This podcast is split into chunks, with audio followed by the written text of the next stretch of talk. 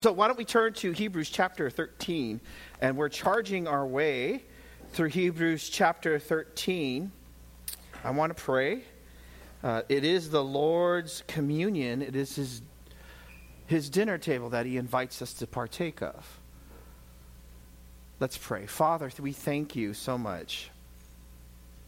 Lord, there is no way that we could commune with you, there's no way we could do your will were it not for the blood of Jesus Christ. That's what we share and that's what we rejoice in. And Father, we pray that this morning would be a morning of encouragement, of healing, of rebuke, of conviction. Lord, that your word, even as Jeremy was praying this morning, would be an encounter today. We want to encounter you. We don't want this to simply be some dry theological lecture. We want to hear the Word of God. So, Father, I pray that would you get would I be out of the way and would you use this text for our good in Jesus' name. Amen. Hebrews chapter 13, verses 4 through 9, what Manny had just read, he said, it seems almost unrelated as we look at the text. If we were to chop it up by itself, marriage is to be held in honor among all, and the marriage bed is to be undefiled. For fornicators and adulterers, God will judge. Make sure that your character is free from the love of money, being content with what you have, for he himself has said, I will never desert you desert, nor will I forsake you, so that we can confidently say, The Lord is my helper. I will not be afraid. What will man do to me? Remember those who led you, who spoke the word of God to you, and considering the result of their conduct, imitate their faith. Jesus Christ is the same yesterday, and today, and forever. That should be refreshing in a world that keeps changing. Amen? There's no amen? Jesus Christ is the same yesterday, today, and forever. Oh, oh, thank you, Lord. Do not be carried away by various or varied strange teachings, for it is good for the heart to be strengthened by grace, not by foods through which those who are so occupied were not benefited. We look at this text. There are you can really see the three sections here. These are a list of imperatives. We saw last time of concrete love verses 1 to 3. And one could actually argue that this is living out your redeemed life in relation to others. How do we live it out in relation to others? Uh, the passage that we're looking at in verses 4 through 9 is how to live this redeemed life in relation to yourself. And the last end of it that we'll take on next communion, next Lord's Day, from verses 10 to 14, is living out your redeemed life in relation to God. I mean, this section of God's Word is given to you this morning so you would live out your redeemed life in Christ. This is not a, an imperative. And I think here's the danger of, of what many churches may teach is the danger of teaching imperatives without reminding of the indicatives. In other words, the danger of teaching commands without reminding us what Christ has done. And so sometimes, and I think I'm guilty of this when I've used this in counseling, I've kind of used the text or brought the text and not really given the full context of what it is. But imperatives and commands should never be taken by themselves. This is not what Christianity is about. It's not a list of do's and don'ts. And yet, folks may claim that, oh, Christianity is just a list of do's and don'ts, but may we not be guilty, brothers and sisters, of not proclaim of not giving Christ, not proclaiming Christ as the source, the motivation, the resource to do these things. See, now he's giving, this is the so what. He has, uh, he has explained all the way from verses 1, excuse me, chapters 1 all the way to 12. He ex- he's expounded about the glory of Christ. And chapter 13 answers the question so, how do I live? What's the nitty gritty? What's the brass tacks? What's the bottom line? How, how does my life change? And, and chapter 1, if you recall, he talked about Christ being the heir of all things, the radiance of the glory of the Father, the exact representation of all that the Father is. He's the one who upholds all things, he's the one who has accomplished and finished purifications for his people. For their sins. Chapter 2 talks about Christ as the one who suffered to bring many sons to glory and the one who is not ashamed to call you brethren. It's amazing that Christ calls us brother and sister. Chapter 3 is the Christ who is the high priest, greater than Moses, greater than any prophet. Chapter 4, Christ is the believer's Sabbath, Sabbath rest. That our standing before God is not based on our performance. Hallelujah. Amen. That's what we celebrate today. Chapter 5 is Christ is the high priest who is greater than Melchizedek, that is in eternity. His reign as a priest, his rule as a priest will be forever and ever. Chapter 6 is Christ as the foundation of growth and the object of our allegiance to not fall away. Chapter 7 is Christ is the forever is forever making intercession for his people and his and he has died once for all for them. Chapter 8 can you just see how he's building his case? Over and over and over and over, the writer of Hebrews is convincing you of his love. Sometimes we come this morning, you know, you could say it theologically with your mouth. I know Christ loves me. I know that God loves me. I know that the Holy Spirit loves me. He has done all things for me. And then you come in here and you're not convinced of his love. Brothers and sisters, let this, let the clarion call of God's word stop it out. Chapter 9, chapter 8 is Christ ushering the new and better covenant. He says, For this is the covenant I will make with the house of Israel after those days, says the Lord. I will put my law into their hearts, I will write them on their uh, my laws into their minds, I will write them into their hearts. I will be their God, and they shall be my people. Chapter 9 Christ is the mediator and the final sacrifice of the new covenant. Chapter 10 Christ is a sufficient sacrifice he is the object of our common confession. This is what we believe together, which we must hold together as we worship in, in uh, as we gather in worship. Chapter 11, Christ is the object of faith for all the Old Testament saints. And chapter 12, he is the object of our race and the author and perfecter of our faith. He is the author and perfecter of our faith when we think we can't hang on anymore. Amen. And so, if in fact all this is true about Christ and all of his promises, which are given to believers by virtue of faith in him, then this is how you ought to live. We want to make sure of this point. Imperatives without the power of Christ leads to discouragement, despair, bewilderment, and legalism. So last week we talked about concrete love, that is living the redeemed life in relation to others.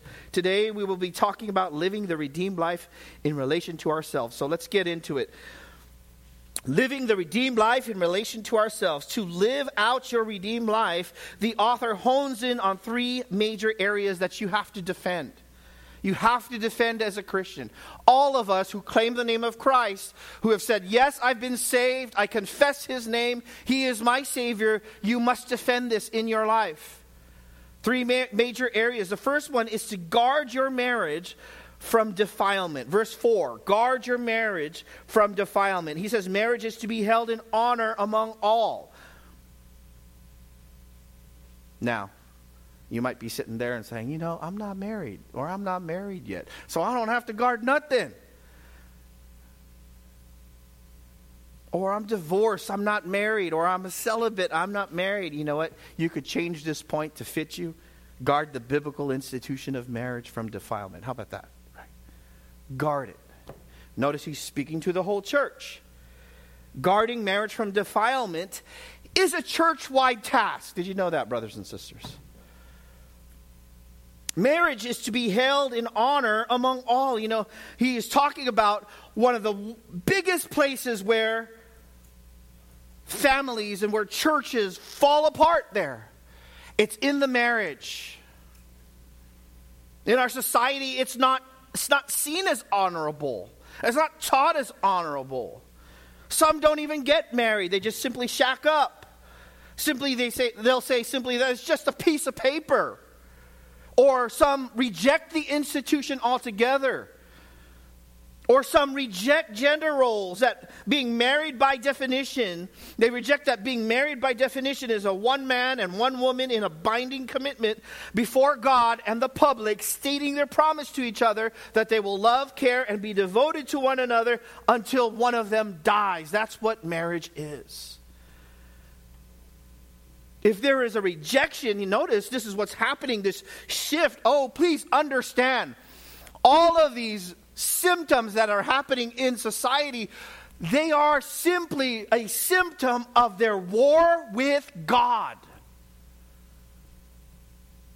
There's a rejection of genders, the two genders, or an acceptance of fluid genders. Don't think your kids are not learning it, they're totally learning it. That's what the schools are teaching, which runs against very creation itself then marriage is no longer held in honor. Because if genders can be redefined and be fluid, then marriage, the idea of marriage, can be redefined and fluid. Some don't even, some do get married and still dishonor the idea of marriage. They get married for convenience, an unwanted pregnancy, or they get married for shared living quarters or for economic reasons. This too dishonors the biblical institute of marriage. Marriage is mocked, it is attacked as old and outdated. But God declares his view on marriage in many ways. It's interesting. He's saying, if you are a believer in Christ, because Christ has done all these things for you, defend marriage. One such clear example is the picture of the relationship between Christ and the church. Marriage between man and woman is meant to reflect Christ's love and his devotion to his church.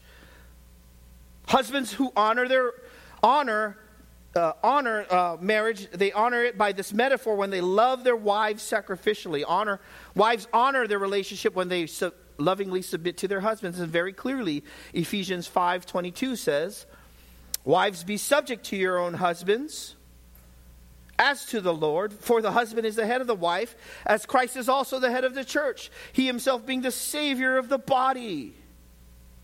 But as the church is subject to Christ, so also the wives ought to be their hus- to their husbands in everything. Husbands, love your wives, just as Christ also loved the church and gave himself up for her, so that he might sanctify her, having cleansed her by the washing of water with the word, that he might present to himself the church in all her glory, having no spot or wrinkle or any such thing, but that she would be holy and blameless. So husbands ought also to love their own wives as their own bodies. He who loves his own wife loves himself. For no one ever hated his own flesh, but nourishes and cherishes it, just as Christ also does the church because we are members of his body. God so honors marriage such that he uses marriage as the metaphor to describe the relationship between the love story of Christ and his church. He goes on and he says, The marriage bed is to be undefiled. For fornicators and adulterers, God will judge. You, you also honor marriage, thus honoring Christ, when you guard marriage from defilement and impurity. The marriage bed is to be undefiled. The word there, bed, koite, is where we get the word coitus. This refers to sexual activity within marriage relations. It is to be undefiled, or the word can be translated untainted. He says, For fornicators and adulterers, God will judge. The word there for fornicator is a sexually immoral person, typically who is not married. It's from the word pornos, which is means sexually immoral, where we get the word pornography. So this includes any sexual sin outside of marriage.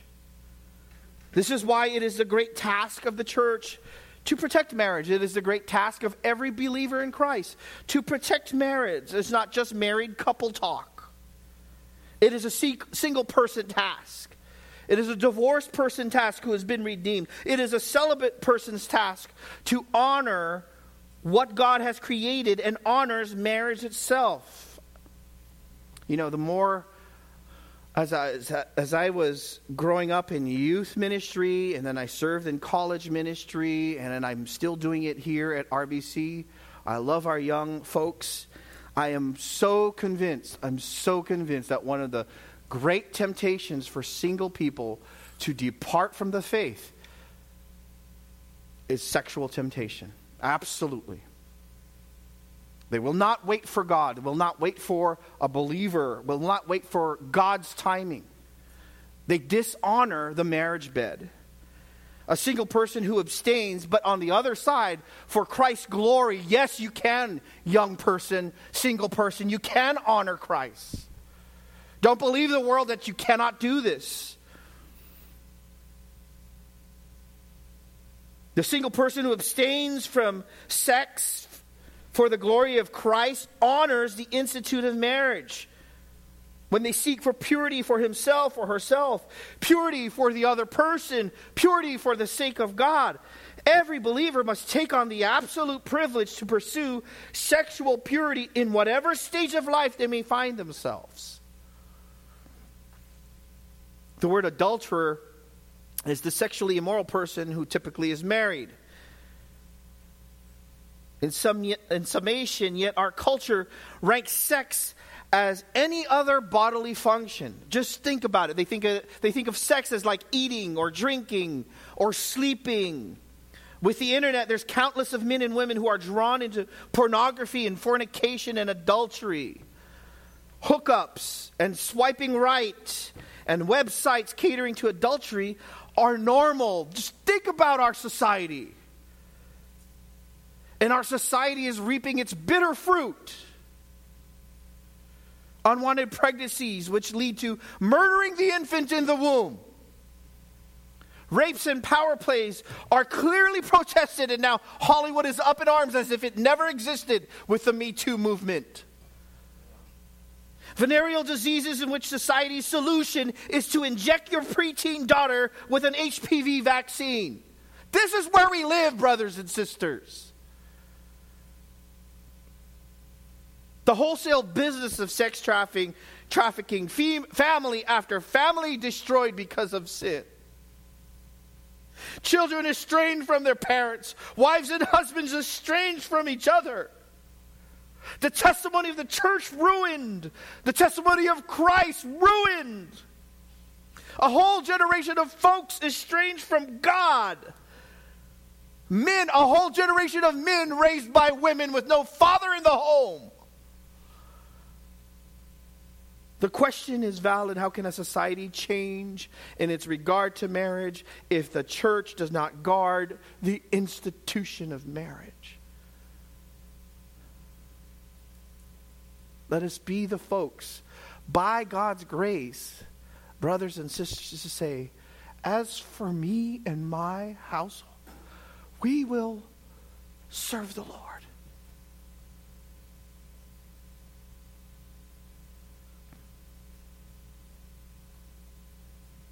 Now, I could speak of all of the ills of society when we do not guard marriage. But on the other hand, a marriage which honors, we have to remember, on the marriage which honors God is one where sex is beautiful, fulfilling, creative, where, as one commentator says it, outside marriage, it is ugly, destructive, and damning. So live out your redeemed life in Christ by guarding marriage from defilement. Guard your marriage from defilement, or if you're single, guard the institution of marriage from defilement. Wait for that day, young person. for his glory. If you have messed up and sinned in this regard, there is grace for you. Let me tell you that. And you can, your family can be redeemed. You could be redeemed in this. You don't have to live the, you don't have to live the, uh, the past over and over again with your family. It doesn't have to be that way. There can be a new heritage built in Christ. Second, not only guard your marriage, secondly, guard your heart from covetousness. Guard your heart from covetousness. He says, all these things, he layers upon layers all of the blessings to you, Christian, this morning. And he tells you one, guard marriage. Number two, guard your heart from covetousness. Another danger that can derail your effort to live out this redeemed life Christ has purchased for you is covetousness. As you look, rather than being joyful in this redeemed life and what Christ has given and, and, and, the blessings of Christ, what you start to do is you start to look elsewhere and you say, you know what, something else is going to give me more joy. This is a, a, a terribly incipient and evil enemy. Covetousness doesn't mean you have lots of things. Covetousness doesn't mean you have a few possessions. Covetousness is the overwhelming desire to long for and obtain things, people, possessions, clothes, hairstyles, recognition, bodies, money, etc., etc., etc. I want what that other person has. And that's all I could think about. You know, it's really not related to how much you have. Did you know that? You could have a $15 million house in Del Mar or you could have a tent on Oceanside Boulevard and still be covetous. He says this. This is he says, guard marriage, and it's interesting. He says, make sure that your character is free from the love of money. The love of money. Why does he say the love of money? Because one because it's one of the prevalent forms of covetousness, and many have fallen. Paul has said this many have fallen, chased the world. Demas has chased the world. Money can purchase all the material items that folks want. You see it all the time. I was on, on, social media, this guy on Instagram, he always goes to all these guys with nice cars and goes, Hey, what do you do for a living? What do you do for a living? That's a nice Maserati. What do you do for a living? And what it's supposed to do is it's supposed to stoke the covetousness in your own heart that says, Why can't I be like this guy who lives in Dubai driving a Lamborghini? Why can't I be like him? What am I not doing right? What am I not? Why am I not? Uh, I must be doing something wrong when God is just simply telling you to be content with where you're at.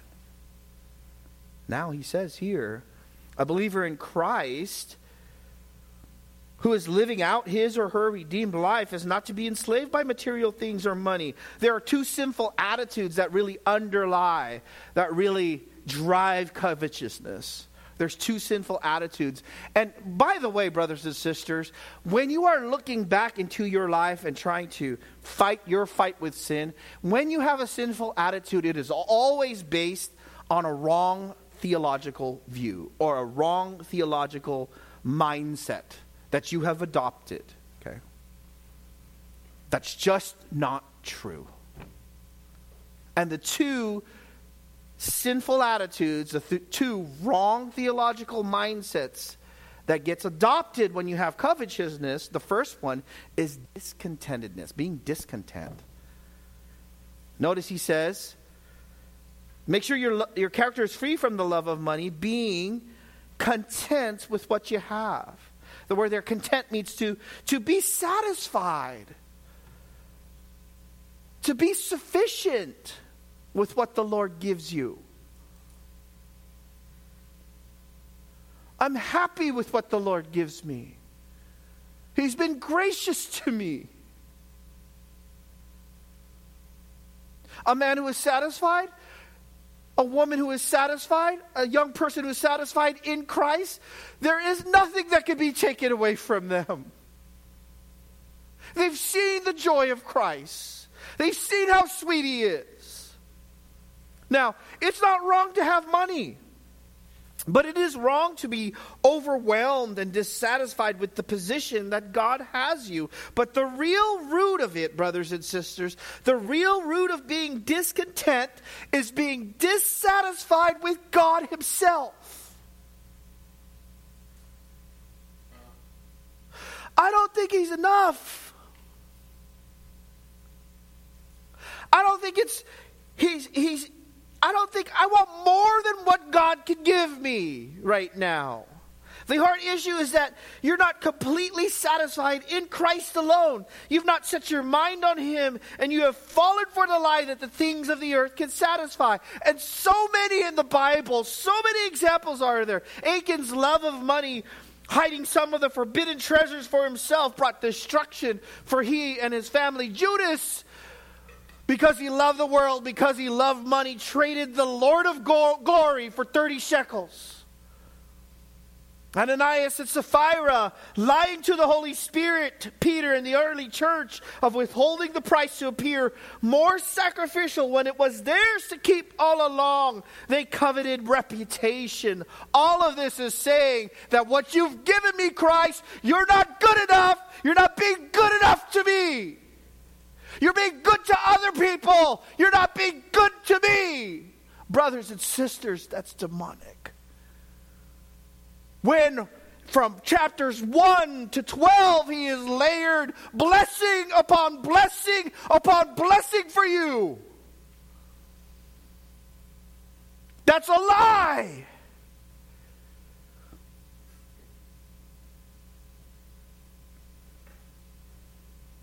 Guarding your heart from covetousness means to slay your wrong thinking, that Christ is not enough to satisfy. Second, guarding your heart from covetousness means to slay your wrong thinking, that Christ cannot be trusted.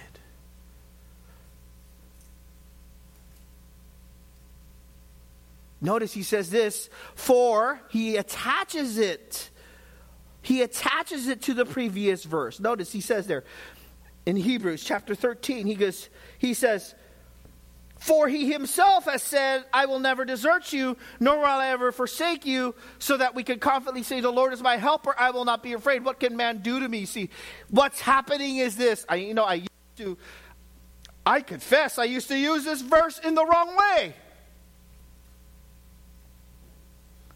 I, I wanted to tell people and encourage people. I would take them here. You know, God's never going to leave you. He's never going to forsake you. I would kind of mumble the first part, uh, let your f- character be free from the love of money. I will never depart from you. I will never forsake you. That's how I used to I used to share this verse and now I'm starting to see what it means. I see what it means now. Because when we're covetous and we're dissatisfied with what God has given me and we distrust what that Christ is actually going to provide for me, I think He's not going to come through. I start to doubt that He's going to come through for me, that He's going to provide for me, that He loves me. God, do you love me? Do you see what I'm going through? Do you see my family? And I start to distrust Him. And so, what the writer of Hebrews says is no, your Christ is not like that. He will not leave you, He will not forsake you. You don't have to run after money, He's going to provide for you.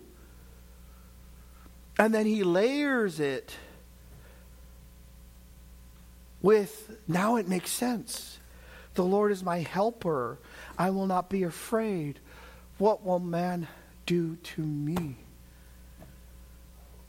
Oh, Christian, if you are suffering and you're feeling like I, I'm, I'm starting to doubt whether or not Christ is going to provide for me, let me remind you he has given all these things for you. Would he not give you, what does it say? All things. You covet for money because in that you think you will find security.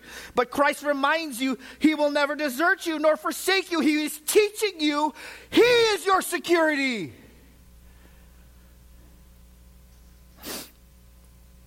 See, covetousness is doubting Christ will provide all you need. It is the sinful reaction of a man, of a woman not satisfied with Christ and not trusting in Christ. Christ says he is true satisfaction, he is true faithfulness. If you're struggling with this sin, remember and dwell on the fact he's on your side, brothers and sisters. He is your satisfaction. He can be trusted. He has made a covenant with you, saint. He has drawn it out from eternity. He has executed it on the cross. He, you are the beneficiary, and he, well, you want to know what the ink is? It's his own blood. How can he tell you anymore that he loves you and he will care for you? How?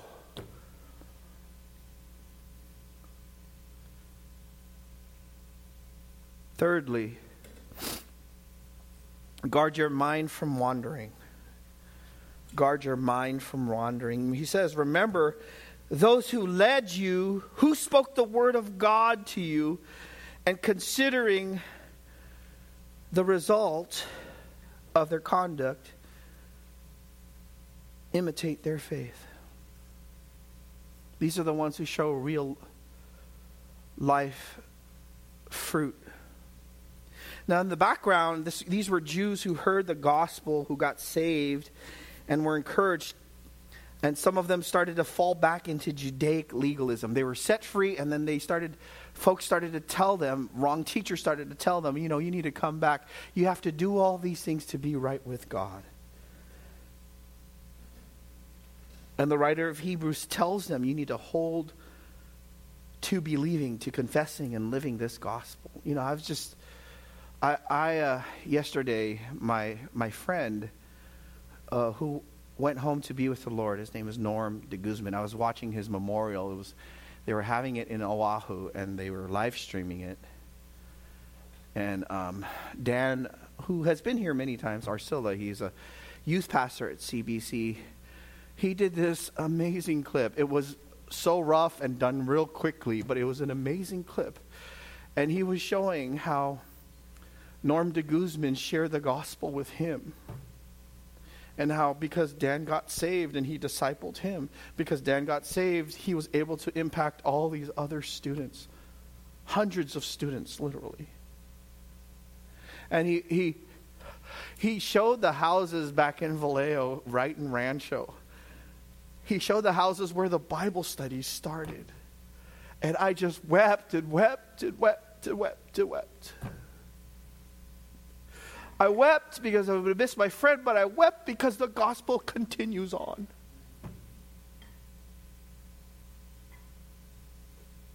Remember those who led you. Don't shift, brothers and sisters. Imitate their faith. What is, he says, the result of their conduct, imitate their faith. Who are you to follow? The ones with real life fruit. I always ask, show me the life. There used to be a saying in the 90s, we used to always say, show me the money. That's where we were talking about where, where's the validity of what you're saying? Show me the money. That was in a movie. In Christianity, we say, show me the life. Show me the life that has impacted others, who still obeys Christ, who still believes the gospel, who still holds to the truths who still love Jesus, who still can testify of his goodness, who still can testify of his kindness to me, who still can testify that he has never left me, he has never forsaken me, no matter what has happened. Show me the faith, show me that life. And so the writer of Hebrews is simply saying the same thing he said in Hebrews chapter 4. Verse 14, remember, he says, Therefore, since we have a great high priest who has passed through the heavens, Jesus the Son of God, he says, Let us, all of us, hold the same confession. Brothers and sisters, we're not going to move from the gospel. We're not going to shift.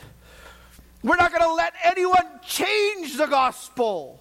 We're going to be discerning and be able to cut through all of the lies and to, and to Praise that which is true and good and noble.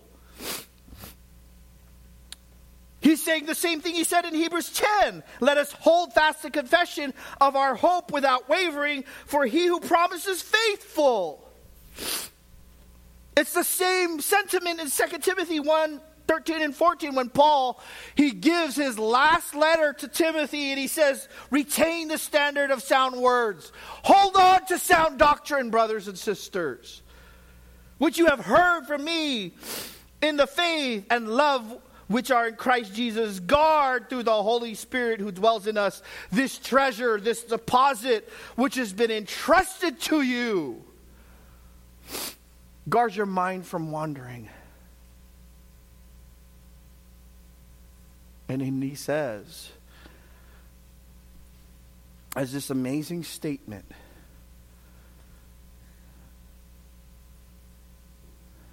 that everything may change.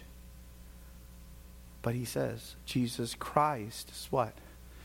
The same yesterday, today, and forever. Now, how is that related? I think sometimes we just go to that verse. See, he's immutable. And then we go to another verse. Here's what he's saying. When preachers come and go, when ministries come and go, when friends come and go, Jesus, yes, Jesus remains the same.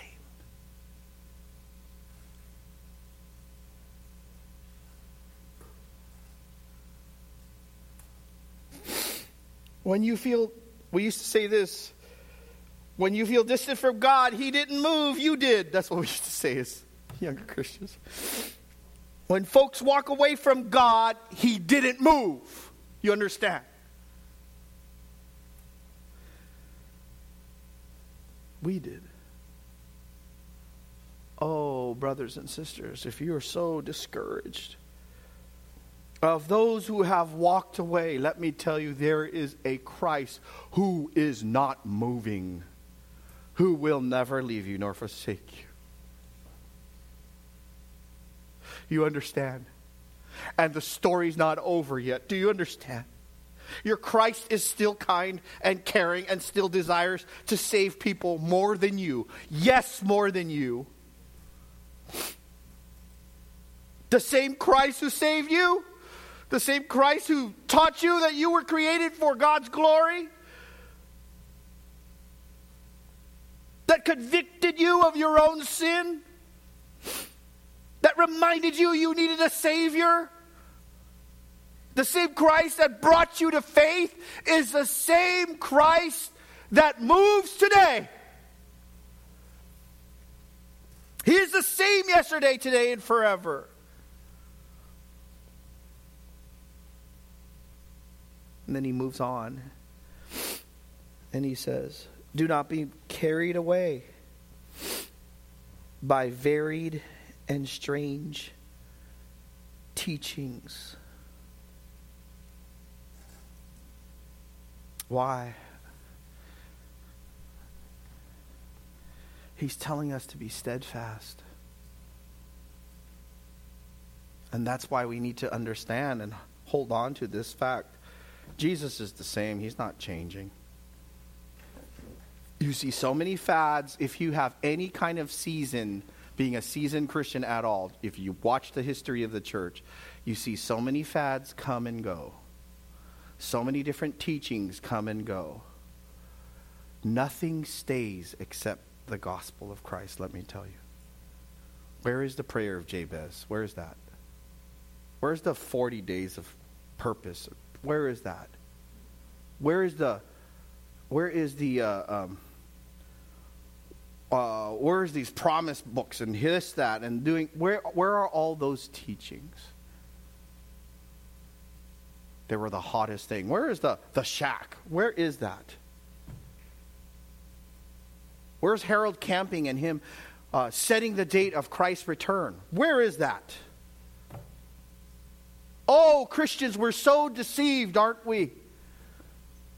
It may not even be blatant, uh, blatant across, uh, against the, the gospel of Christ. It's just a, a, a de emphasis on what the Bible emphasizes. You could be misled or carried. Here's, here's, um, here's what um, I see in the churches in our area. Uh, Christ is here to help you accomplish your passions. That's what's being taught. It's just very slight. He's here to accomplish your passions. Or here's another one. The church is not important, Christ is. That's that's very incipient. You think I'm making this up? I am not. You just talk to your kids, talk to your young folks, talk to your college students. There's actually folks who believe, no, I am carrying out the Great Commission. I'm following Christ, but I don't go to church. When Christ says he what? Loves the church, gave himself up for church. Or how about this? Christ only wants health and wealth for you. There, that's another one. Another one is like, oh, Christ Christ is going to, you don't have to do any effort in sanctification. You don't have to. You don't have to strive for holiness. You don't have to mortify sin. Christ is going to do it all. So, you know, if you're not holy, that's okay. You could just kind of stay that way. That's another one. It's a overemphasis of sanctification without the responsibility of what you're supposed to do. Paul says in Galatians chapter 1, verse 6 to 9. And you notice you can't do this verse if you don't have discernment. You don't know what's right or wrong. You can't sift it. Everything's good. Oh, you say you're a Christian, everything's good. You know what? They could be leading you to the to the wrong end. Galatians 1 6 through 9 says, I'm amazed. Paul says, I'm amazed. Why don't you go there? Look at this, Galatians. This really gets at the, uh, the root of it. Galatians 1 6 through 9, he says, he talks to the Galatians. He says, I'm amazed that you're so quickly deserting him who called you by the grace of Christ for a different gospel. You notice you are you heard the gospel, you were saved by the gospel, and now you are diverting your attention to a slightly different emphasis of a gospel. Here in the book of Galatians, it was now that you are a Christian, you have to do all these Jewish um, rituals like circumcision and all these other Jewish rituals in order for you to be a really good, holy Christian. And Paul says, I can't believe that you're falling for it. I can't believe you don't have discernment. I can't believe you're so naive that you wouldn't understand what the scriptures say. I'm so amazed that you're so quickly deserting him who called you by the grace of Christ for a different gospel, which is really not another. It doesn't have the power. It doesn't it cannot save, it cannot change. It's really not another gospel. You think it has merit, you think it's good, you think it's what we should do in the local church, but it's wrong. In fact, you know what's crazy is even if you say that there is such a thing as bad doctrine and good doctrine in our in the circles here, in the mega churches here, in the bigger churches here, they think you're divisive. They think discernment is division. That's already, that's how they think. And he says, but Paul, he says, if you don't discern, your souls are at stake.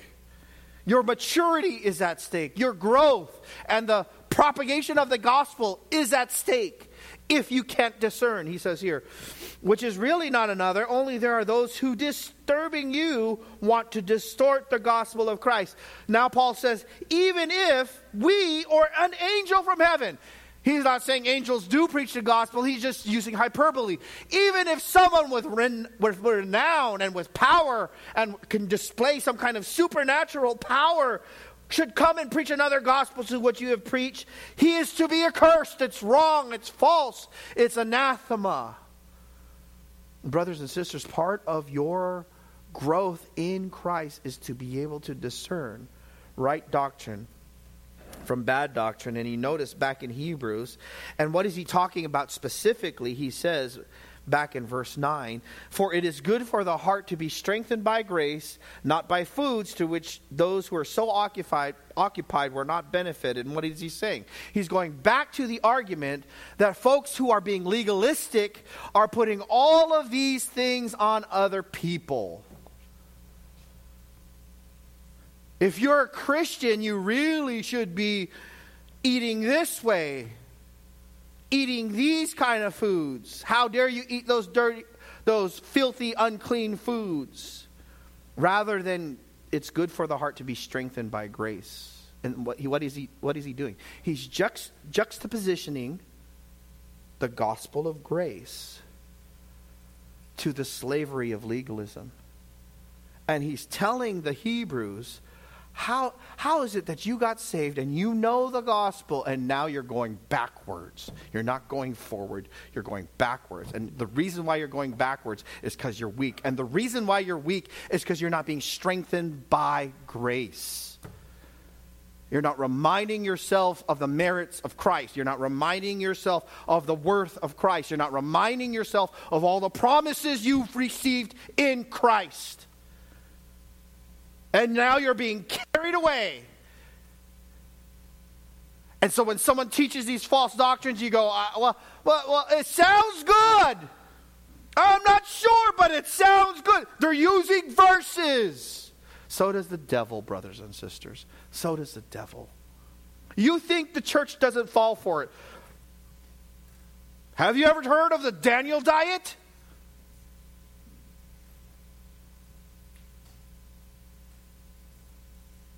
The Ezekiel diet? The Noahic diet? Oh, yes. We fall for it. Why? Because we veer from just simply being satisfied and trusting in who Christ is. So this this morning I want to encourage you. Christ himself is your high priest who died once for all. And he has layered upon layer upon layer. You know, sometimes, man, sometimes we go out for cake. I must confess. I like them layers upon layers upon layers upon layers of cake. Right? Man, this is a blessing, but then that's, oh, that's another blessing on there. You got so much blessings on there, right? Brothers and sisters, you got layer upon layer upon layer upon layer of blessing upon your life. Why would you veer? Jesus Christ is the same yesterday, today, and forever. Amen.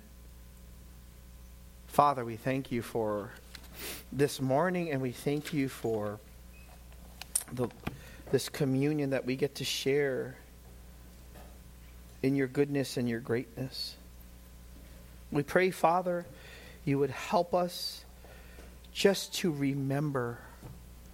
Lord, let it be as, as it were to let the world stop in our minds that we would just focus and rest in our true Sabbath rest, that is Christ. Help us to be strengthened by grace, not by the dictates of man. And we pray, Father, that you will be glorified. Feed your sheep. In Jesus' name, amen.